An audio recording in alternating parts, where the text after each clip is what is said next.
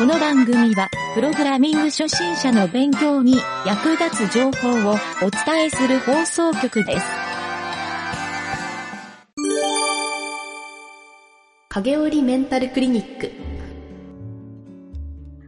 あ、うちの会社って、素直であることっていうことをすごい大切にしているんですけど、はい。なんか、一旦、こうなんか指摘を受けたときに、はい。なんか、相手は私のことを勘違いしているんじゃないかみたいな。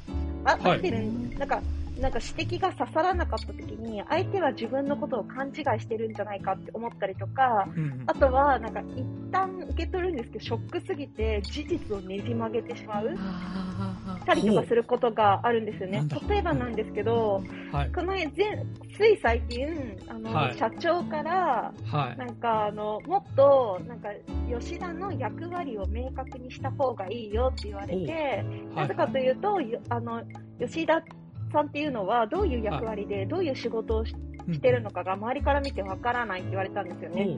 で、確かに私、あの、常に、こう、自分が成長していくほど、役割が広がってってるので、ある時はそれを上司に聞いてたんですけど、ある時は自分で判断し始めたりとか、多分周りの人から見ると思うと思うんですけど、うんうん。それをちゃんと明確にした方がいいよって言われたのに、なんか、なんていうのそれを聞いた時に私は、周りの人が私がしゃしゃっている風に見えてるから、お前はもうちょっとちゃんと自粛しなさいって怒られてると思った。はいはいはい。ああ、なるほど、なるほど。はいはいはい。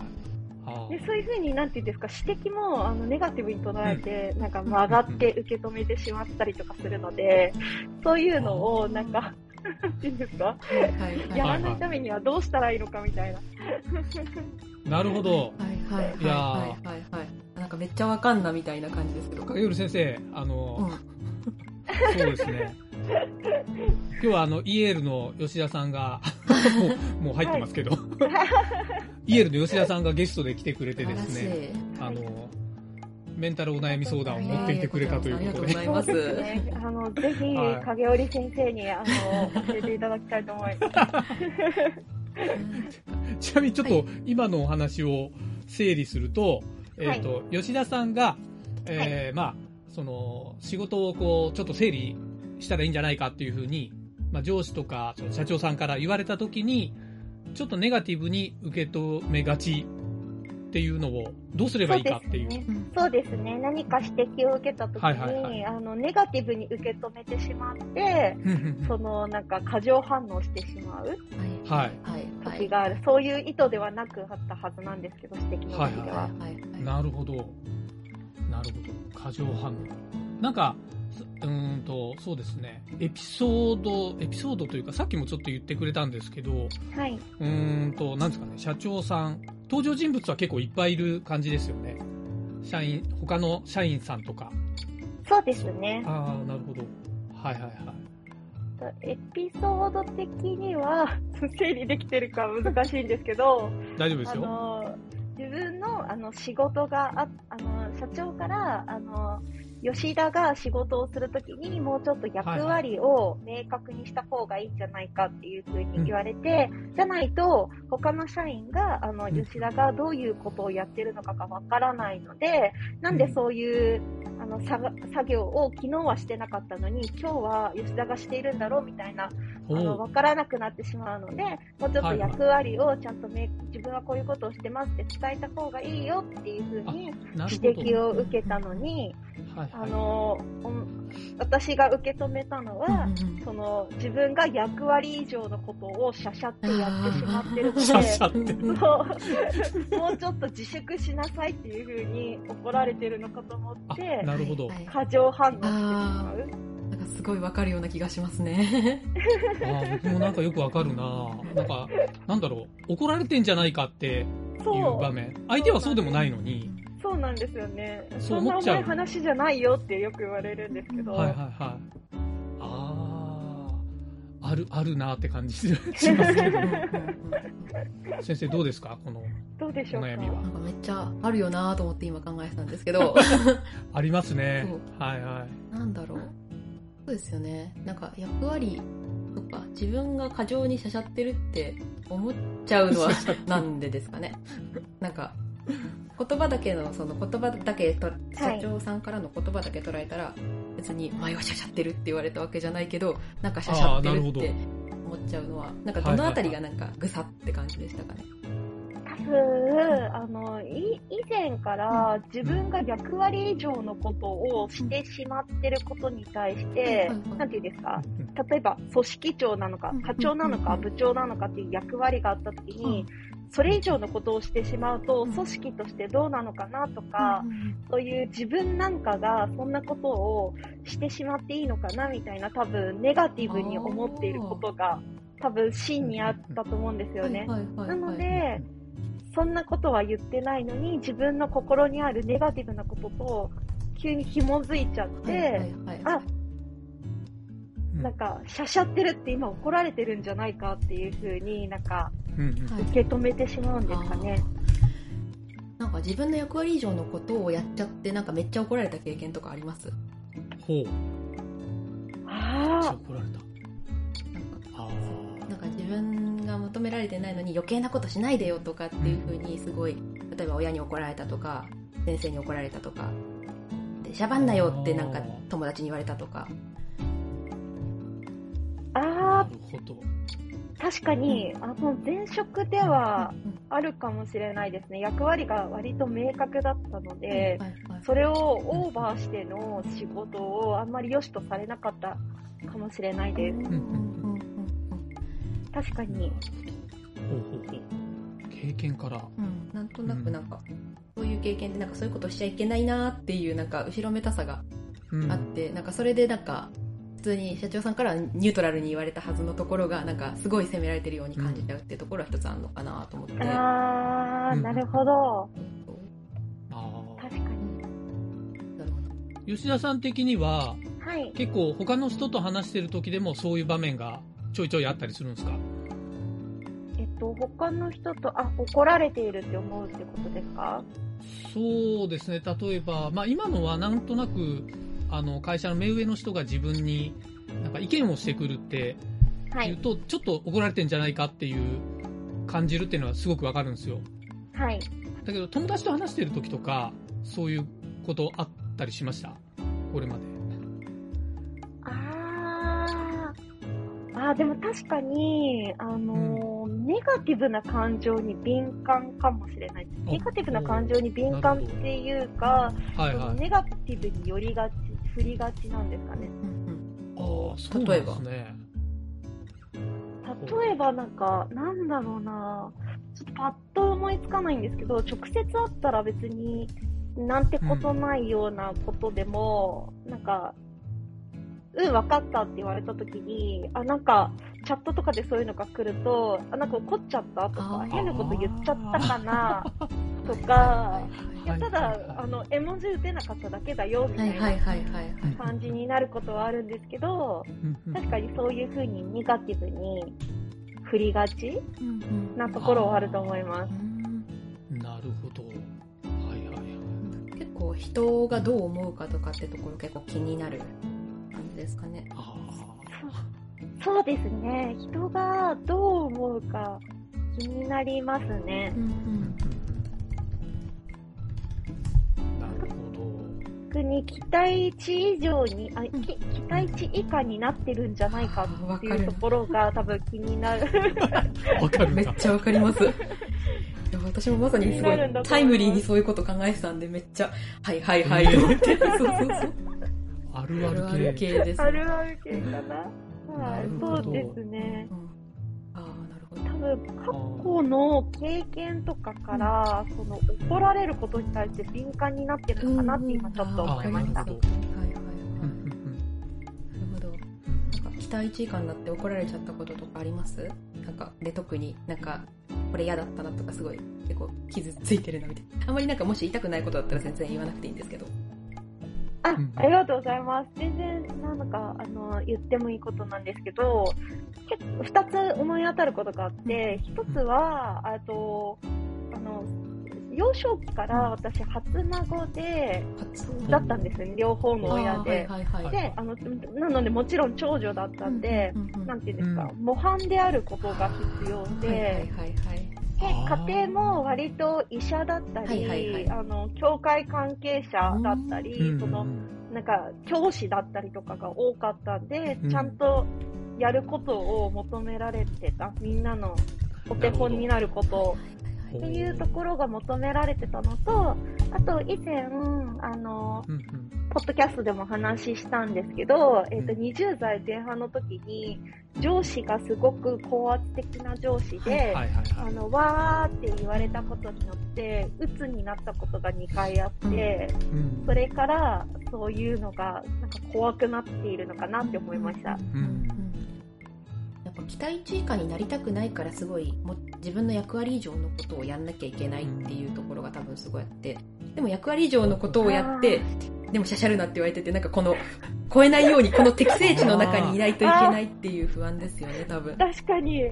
なるほど。なるほそっかど。そっか。難しいはいはいそうですね上すぎても下すぎてもいけないっていう。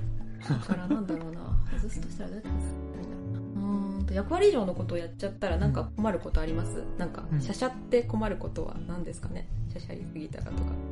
今の会社はないですね。逆に言うと挑戦することを、失敗してもいいから挑戦することを求められているので、うんうん。特になくって、逆に言ったらそこで苦しんでました。あの、失敗が怖いので挑戦したくない。なぜかというと失敗したら怒られるかもしれないってはいうのですよと、ね怒られたくない。なるほはい。ど。わかるな、それ。なので、多分、あの社長は絶対にしゃしゃってるなんて怒ることなんてありえないっていうのは頭で分かってるんですけど、うんやっぱり怖いからそう感じちゃうのかなっていう。はいはいはい。なんか、昔の高圧的な上司みたいに、なんか、すごい怒られるんじゃないかで、その自分が出過ぎたことをしたみたいなのとかでって。う。そう、そうです、はいはいそうです。お前ごときが。はいはいはい。なるほど。ああ、なるほど。まあ確かにね、社長のあの久保田さんって僕もよく知ってるけど、はい、ものすごい温和な、もう常にニコニコしてる人で、はい。暴言吐くなんて想像すらできない人だから、多分そんなこと考えてもないんだろうなって、はい、そう。よくわかるぐらい、見るからにいい人なんですよ。そうですあ、そうですだからびっくりしてました。そう、そう解釈するって。そうそうそうそう、本当に、もう人がいいを絵に描いたような、ねはい。社長さん。なんですけど、やっぱ、なんだろう、吉田さんが勝手にそう思っちゃうっていうことそうですよね。ね。そう、うん。なんで自分の中で多分それが、あの、しゃしゃってはいけない、役割以上のことを自分はしてはいけない、自分に多分できるはずがないとか、うん。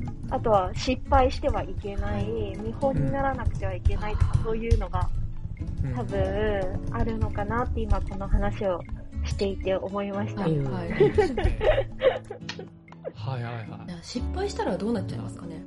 見本になれなかったらどうなっちゃいますかえっと吉田さん自身が？自身がそうですね。ああ、自身が？はいはい。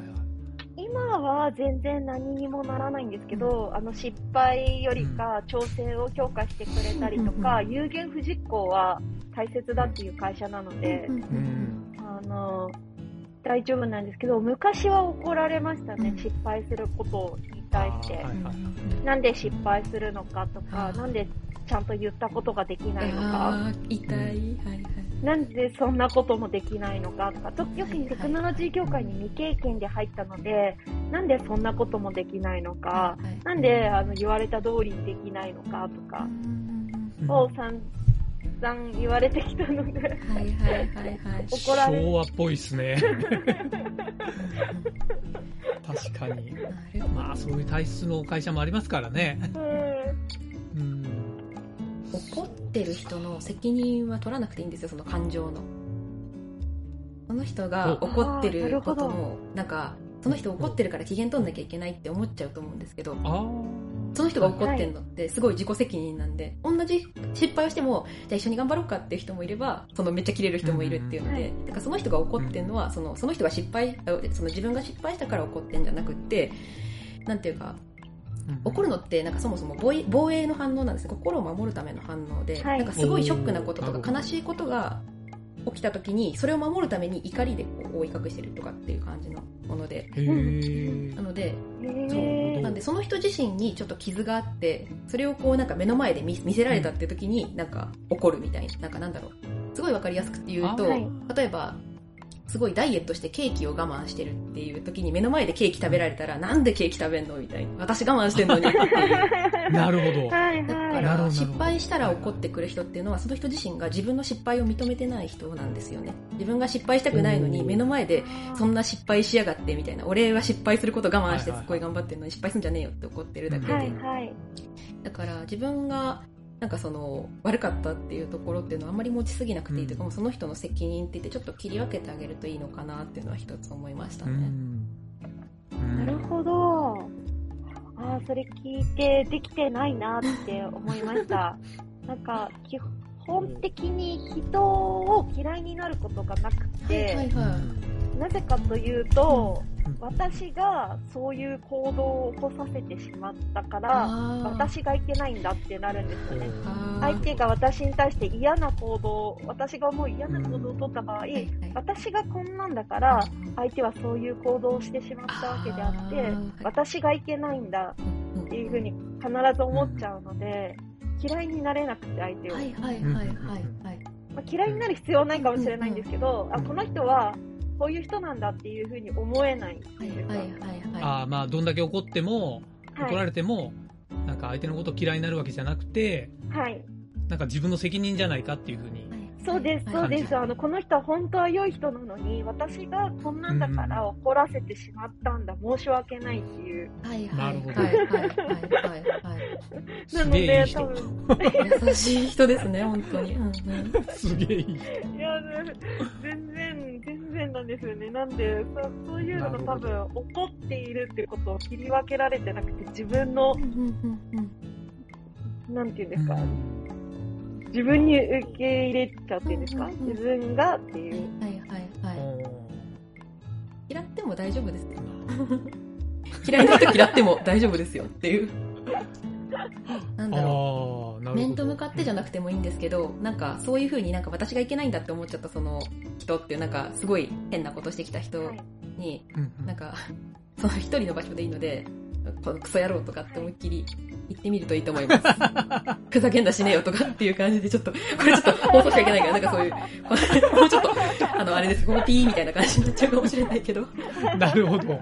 なるほど。なんか、はいはいはいクソじじいとかクソババとかっていう風に、あの、うんうんうん言ってやっていいですよって、あの、ほ 本人に言うとちょっと角立つと思うんで、一人の部屋とかで。な、るど。ほど。か、そうはいはい。王様の耳はロバの耳的な、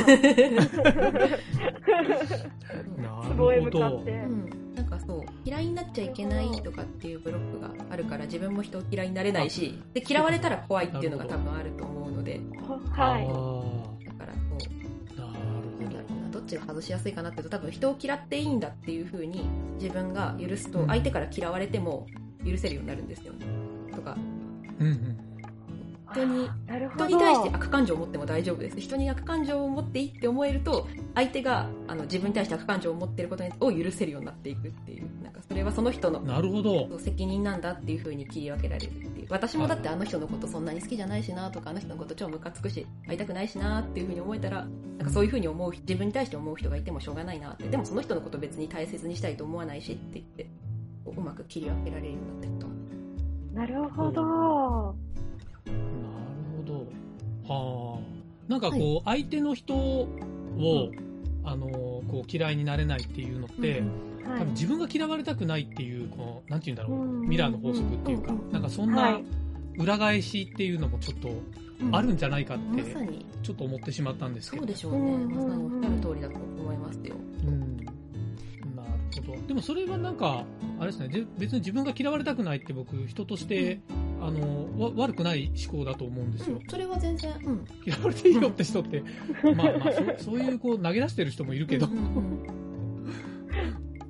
吉田さん多分それが強いんだろうね。その嫌われたくないっていう思考がもしかしたら心理の中で。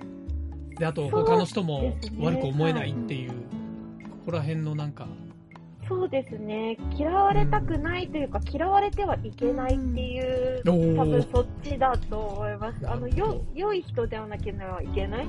だから、はいはいいい子でなければいけないので、うんイコール、嫌われてはいけないっていう。なるほど。なるほど。例えばなんですけどなんかイエス・キリストももめっちゃ嫌われてるじゃないですか。あ とか、はい。例えばめっちゃカレーが嫌いな人とかもいたりするわけです。みんな好きなはずなのにカレーが嫌いな人とかもいて、うんうんうんだから多分そういい人というかなんかいい味付けだからとかいい人だからといって嫌われはい。ないとは限らないっていうところなんですよね。そうですよね。あ、なるほど。そういうことか。確かはいはいはにい。なるほど。であとなんだろうな嫌われ嫌われたらやっぱどうなるんですかね何が困りますか？嫌われたら 何が困るんですかね。特にそう考えると、なんか困ることもないので、やっないかなって、嫌われちゃいけないっていう固定概念があるだけで、うん特に。どうなんだろうな何かあるのかな何が怖いですかね？嫌われた場合、うん、そう。嫌われるっていうことが発生しちゃったらとか自分がいい人でないっていう状態になっちゃったらどんな怖いことが起こります？うん。何が起こるんだろう。パッと思いつくのは仕事がうまく進まない、物事がうまく進まないのはありますよね。な。んで物事がうまく進まなくなっちゃうんでしょうねなんか、やっぱ嫌われてるよりか好かれてる方が、なんか協力したいとか思われると思うので、なんか普通であればいいと思うんですけど、嫌われていると物事がうまく進みづらいし、自分の居心地が悪そうなイメージがありますね。まあ、なんとなく、僕は個人的に嫌いな人とは一緒にいたくないなと思うので、そうですよそね。相手にそう思われるのも嫌だっていうのもあるんじゃないかなって、やっぱり。まあ、でもこれって普通な感覚な気もしますからね。うん。うん。でもなんか別にもしその嫌われてもいけないっていうその固定概念とかさいい人でなきゃいけないっていう固定概念を手放して別に悪い人でもいいやって簡単になれそうですか？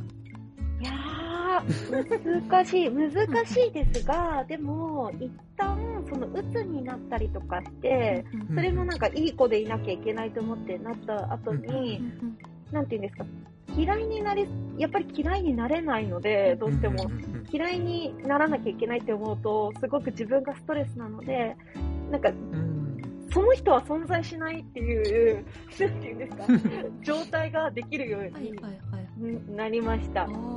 そうなんていうんですか、嫌いな人イコール興味がない人っていう感じで、もう私の世界にはその人は存在しないっていう感じで、もうそう なるほど ああ。そそっちの方がひどいのかもしれないですけど、確かに存在しない。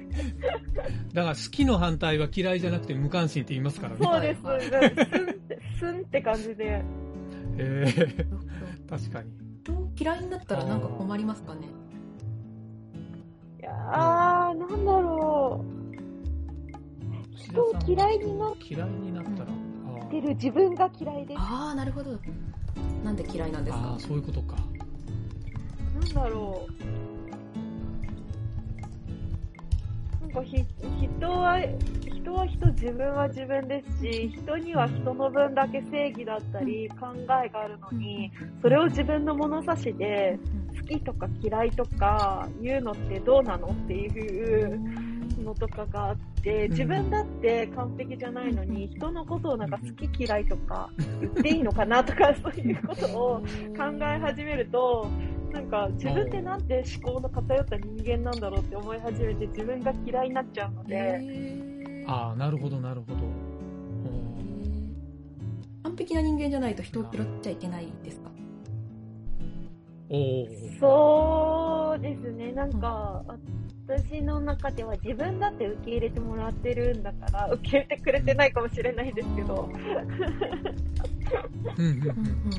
なんですかね。なんで、なんかいろんな人がいていいじゃんっていう。なのうに、ん。どちらかというと、その多様性というか、その人の特徴を受け入れられない自分の心の狭さっていう、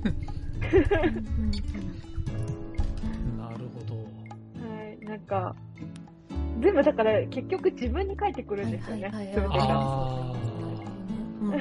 全部戻って切ってきちゃって、自分が辛いので、もう無関心みたいな。あ、なるほど。自分のどんなところがいけないって思います？その自分は完璧じゃないとかその自分だって受け入れてもらってるんだからっていうのの枕言葉にはこんな自分なのにとかこんなダメなのにっていうのがあると思うんですけどどんな部分がダメだと思うんですか？自分ああ、それは自己肯定感が低く、わがままだって自分で自覚してるので、ほぼダメなところで構成されてると思ってて、なんか、さっきの話と相反しちゃうかもしれないんですけど、世の中の半分は自分のことが嫌いであるっていうふうに思ってますね。あ。らなん。でほほなんで？なんで？自分はわがままで、あの、特に何もできないから、偏った思考を持っているから、っていう感じですかね。わがままってどん。な人なん。ですかほわがまま。わがまま。わがままな人難しいな。わがままの人、自分はわがままだっていうのそうなん。ですは自分はどういう人ってことなん。ですかそのわがままっていうのはああ、なるほど。あー、なるほど。なん。わがままうん。うん。どの部分がわがままなんですかね？なんだろう？なんだろう。難しいですね。確かにわがままって何なんですかね？空気を読めない？読まないのか？え、わかんないですね。わがままって何で何ですすかかね。ね なんだろなるほど。わがま、わがままってわけじゃないけど、なんか吉田さんと話してると、う。はい。その、吉田さんは結構こう頭に思ったことをすぐ口で言ってくれるんで、はい。逆に僕なんかは話しやすいなと思ってたんですけど、それを多分自分でわがままと思って。いるんじゃないかなって今、影織ごいしっく先生の。話を聞いて思ってしまいましたが。すごいしっくりきました、今は。ただなんか、それが多分自分的にちょっとやっぱりはい。なんか物が分かってないみたいな、やっぱりネガティブに考えてるっていうところと繋がってるような気がしますね。そうですね。確かに。そういう意味で、それをわがままと思ってしまう？あとは、あれなんか、それ聞いてて思ったんですけど、ステレオタイプを自分で作ってるのかなとも思ってて、わがままっていう風に、あの、今までずっと言われてきたので、自分はわがままであるっていう。はいはいはい。どんで、思考が偏っているって言われてるので、思考が偏ってるんだっていう。はいはいなるほどあ B 型なんですよね、はい私。はいはいはいで B 型が良い悪いとかはないと思うんですけど、B 型のステレオタイプってわがままで 自己主張が強くってみたいなのよく言われるじゃないですか。うんっていうのもあるのかもしれないです。なるほど。どんな時に言われました？その偏った思考を持ってるとかそのわがままだって誰にどんなシチュエーションで言われました？誰にどんなシチュエーション？いつだろう？いつかな親御さんに言われました？親に言われたのと、あとは高校1年生まではいじめられていたので、はいはい。その時ですかね。わわがままなやつだって言っていじめられたってことですか？そうですね、考え方が変とか、あとは人が、なんか、なんていうんですか、よくと昔、友達の証とかもらえたんですよね。何すか、何すか、中学生の時になんか、なんだこれ友達だから友達の証あげるねとか言って、なんでもないものをもらったりとか、あと授業中になんか、お手紙を回してあったりとか。はいはいはいはい。はいはいはいはいはい。女性ってあるんですけど、はいはいそういうのをうん今やりたくないとか、うん私それ好きじゃないとか、あとはみんな芸能人が好きな時代があったんですよね、ジャニーズあがー。はいはいはいその時私好きじゃないとか、うんうん。その、なんていうんですか、言ってたんですよね、はい自分の気持ちを。ああ、なるほど。はいはい。そしたらわがままって言われてたような気がしますね。あとは、あなるほどそういうのはありそうだな。あだから嫌いになれないんですねそこな気がしますねそのあやりたくないとかね。そう自分がそれ好きじゃないっていうことっていうのはわがままって言われて人からこう攻撃される。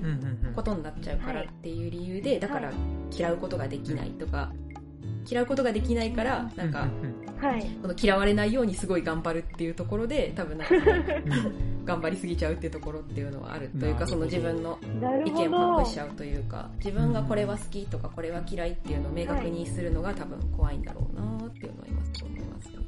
うん確かにすごいしっくりきます。自分の意見も、なんていうんですか、言いづらい、思ってても。はいはいはい。かいつしか考えなくなり始めましたね。はいはいはい。うん。それはそうそこに多分攻撃されるっていうところと多分紐づいてんだろうなってあいうんですよね。なるほど。なんか本当に安心して言える場所って言います？家族とかでもいいですし、まあ恋人。あ今ご結婚されてますよね？ごごえーはい。お子さんも、とかははい。お旦那さんとか、い。うん。飲み込まずに言える場所安全な場所ってありますかね、いやー、難しいですね。なんかそのそうですね、ケースバイケースで、その、このカテゴリーについてはこの人とかはあはいりますけど、そんなにあんまり言えないですかね。うん。うんうんうんうん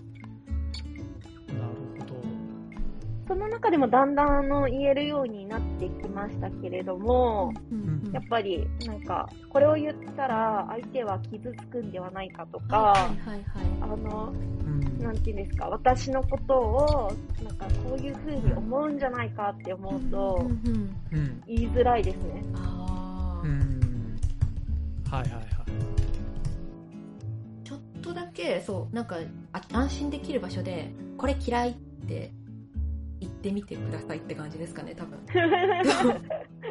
多分ちょっと怖いと思うんですけどそう。安全な人を選んで、うーんとなんでしょう。例えばなんか旦那さんと一緒になんか出かけて今日このレストラン入ろうかって言って、私それ食べたくないから別のとこがいいとか、うんうんうんうん。あー、なるほど。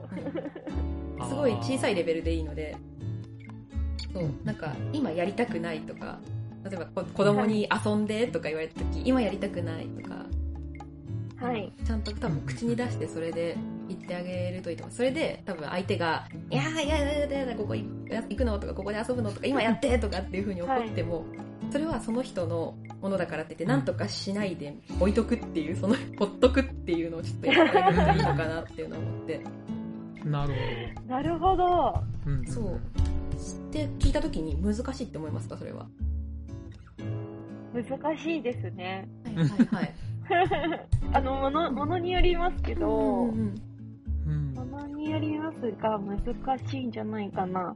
でも、一番家族とか、特に息子ですかね、うんう言いやすいかもしれないですね、一番。はいはいうんお母さんこれやりたくないっていうのを、うんうん多分、一番言いやすい。ああはいはい息子さんか旦那さんでなんかめっちゃ今気分じゃないとかって言ったりします？あ息子さんとか旦那さんが。今やりたくない吉田さんに対して？うん吉田さんに対して。あああ。言います。言います、はい。同じようにやってみるといいと思いますその人のこと真似て。真似あ、なるほど。そう。なるほど、なるほど。それ言われてそう。なんか言われてなんか嫌いになったりします？その人。のこ特に嫌いにならないですね。そうなんだ、ぐらいの。とそうだからまたって。そうそんな感じなんですよ相手もあそうなんだあなるほど。うん。なるほど。から言っても大丈夫そうなんかうんなんかそのい一時期的にその感情が嫌だ嫌だっていうふうに言うかもしれないけどそれでなんか根本的はいになんかその信頼関係が崩れるってこととかは、多分ないと思うのでうんなるほどだ。からそうい今やりたいって言ってもやりたくないって言っても自分の意見を言っても言わなくても嫌われることがないとしたら、そうどんな行動ができるかなっていうのをちょっと考えてみてかななるほど。ありがとうございます。確かに言った方がいいなって思ったのが、あの、ある一定のライン超えると、あの、なんかダムが決壊したかのように、はいバーって言っちゃうんですよね。あー慢してるからね、いっぱい。そうそうそう、そうすると、今度関係性が壊れそうになるので、はいはいはい。その前に言っておくべきなんだなってうんうん思いました。うん。確かに。いっぱい、そう、多分きっと優しい方なのでたくさん飲み込んできたことがあるんだろうなと思うんで、こまめに出しちゃって大丈夫です。本当にそう、なんかあの、お箸の練習みたいな感じなんですよ。何回も、はい。本当に小さいことで言って、今このチョコレート A と B、こっち、こっちが食べたいとか、今ちょっとお腹空いてないからとか、今トイレ行きたいからちょっとトイレ行ってきていいですかとか、そのレベルでいいので、そうだな、そう、本当に、なんかそのレベルで体の欲求っていうのをちょっと満たしてあげるといいかもしれないですね、とか。なるほど。そのこの気持ちのそのなんかモヤモヤしてるとかっていうところとかも、口に出すとか、ちょっとそれ嫌だ、嫌だって思ったから後にしてとか、気分じゃないか。自分の気分で決めていいんですよ、本当に。うん。それはなんかあれですかね、ストレスのちょっと溜めにくくする方法の一つみたいな感じで捉えればいいですかね。いや、もっと根本的なところだと思いますね。それおを自分の意見を通していいんだっていうところっていうのをだんだん認められていくようになると、えー。と自分が嫌いって言っていいんだっていうところにだんだん許可が出るようになるんでそうすると人に過剰に嫌われないようにしなきゃっていうのをが外れていくんですよ。私も嫌いな時があるとか、なんか嫌いって言っても、はいなんかその一瞬嫌いかもしれないけど、一生嫌いとは限らないとか、はなんかその嫌いっていうものがなんか全部ダメなものだって 嫌いに対してのタブーが今出てるんですけど、それが自分が嫌いだとか自分が嫌だとかやりたくないってことを言うことがうん OK になると、相手がそういうことを言ってることを許せるようになっていくっていうのなので、なるほど。はい。楽になっていくと思うっていう感おじですね。ーいいですね。楽になる方や法。ばい。すごい嬉しいです。だから多分ちょっとずつあの我慢し今我慢してるなって思ってるところで今我慢してるって気づいてうんちょっとなんか方向転換するというかうーんとうん私ちょっとこれ嫌だからっていうのをちゃんと口に出して人に伝えるっていうところをちょっとやってみるといいかもしれないっていう感じですう。ん。ありがとうございます。これからどっちがいいって言われた時に、どっちでもいいよ、どっちがいいって聞き返す前に自分がどっちでいいそうそうかそうそうそう聞きますね。そうそうそうそうそうそう好きなの選んでいいですねそう好きなの選んでいいですよ、そうなるほど。いいんですよいいんですよはいはいはい。そうか。いやいや、いいですね。ちょっと吉田さんの、また仕事のスタイルも変わってくるんじゃないですか本当ですね。すごうんくあれ、有意義な時間だったと思って、ねありがとうございます。よかったですネクストアクションまで整理していただいて。あよかったよかったいや、素晴らしい。はいいやーじゃあ吉田さん、ちょっと今回ははいいろいろ先生に教えてもらったことをはい実践して、またはいぜひそのご報告をお願いします。はい、わかりました。早 はい速、使ってみます。はいでは本日は先生お疲れ様でした。いえいえありがとうございありましたがとうございました、先生。吉田さんもお疲れ様でしたお疲れ様はい、ありがとうございます。